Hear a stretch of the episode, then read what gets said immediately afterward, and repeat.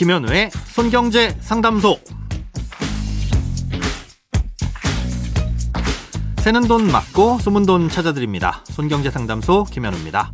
저축, 보험, 대출, 연금, 투자까지 돈에 관련된 고민이라면 무엇이든 맡겨주세요. 오직 당신만을 위한 맞춤 상담. 먼저 오늘 사연 만나봅니다.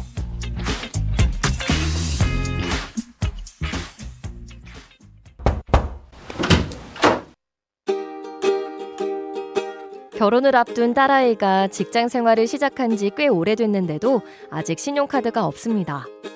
제가 신용카드를 안 쓰다 보니 딸아이도 주머니 사정에 맞춰 생활하면서 체크카드로도 불편함 없이 잘 살아왔던 것 같아요. 그런데 이번에 결혼 준비 때문에 신용대출을 알아보니 신용 등급이 아주 낮다고 신용카드를 발급받아야겠다더군요. 지금까지 별 문제 없이 알뜰하게 생활하느라 신용카드의 필요성을 못 느꼈는데 이제 와서 후회를 하네요. 지금까지 사용한 체크카드로는 은행 대출 시 신용등급에 전혀 유용하지 않나요? 은행 신용대출은 꼭 신용카드를 발급받아서 신용 점수를 올려야 하는 건가요? 전 필요 이상의 낭비를 줄이기 위해서는 체크카드를 써야 한다고 생각하는데 이런 경우 어떻게 하면 될지 궁금합니다.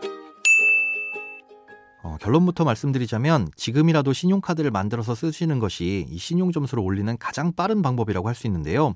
이 빠른 방법이라고 말씀은 드렸지만 몇 달 내에 올리기는 불가능해서 당장은 높은 금리로 대출을 받을 수밖에 없습니다. 예, 개인의 신용도라는 건 그 사람이 얼마나 약속을 잘 지키느냐를 의미하고요. 이걸 점수로 나타낸 게 신용 점수라고 할 수 있습니다. 이런 신용 점수는 크게 네 가지 항목에 대해서 평가를 하는데요.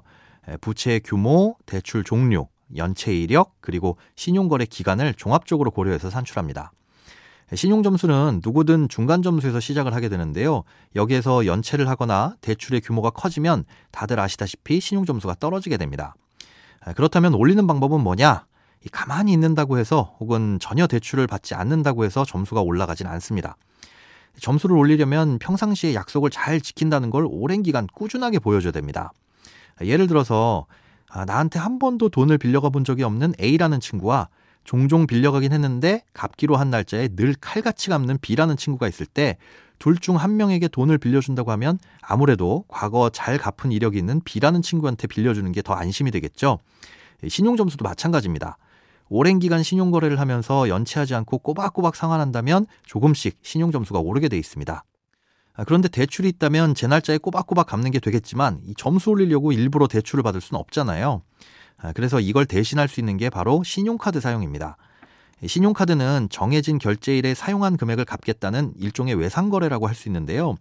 신용평가사는 상환과 연체 이력 외에도 아, 신용카드 사용 패턴을 통해서 많은 정보를 알 수 있습니다. 예, 부여된 한도 대비 얼마나 많은 소비를 하는지를 통해 과소비 여부도 알 수 있고요.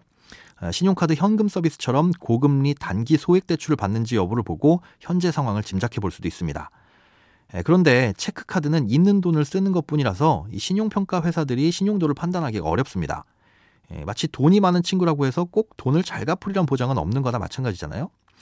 그래서 실제로 신용 점수를 평가할 때 통장에 얼마가 있는지는 평가 항목에 전혀 들어가지도 않습니다.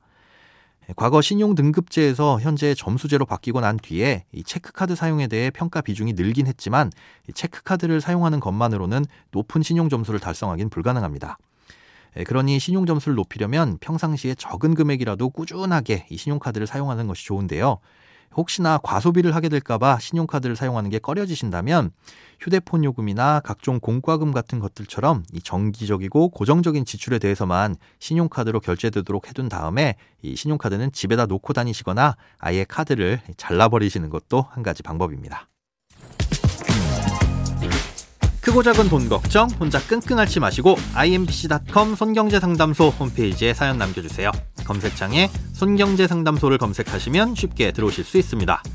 여러분의 통장이 활짝 오는 그날까지 1대1 맞춤 상담은 계속됩니다. 돈 모으는 습관 손경제 상담소 내일도 새는 돈 맞고 숨은 돈 찾아드릴게요.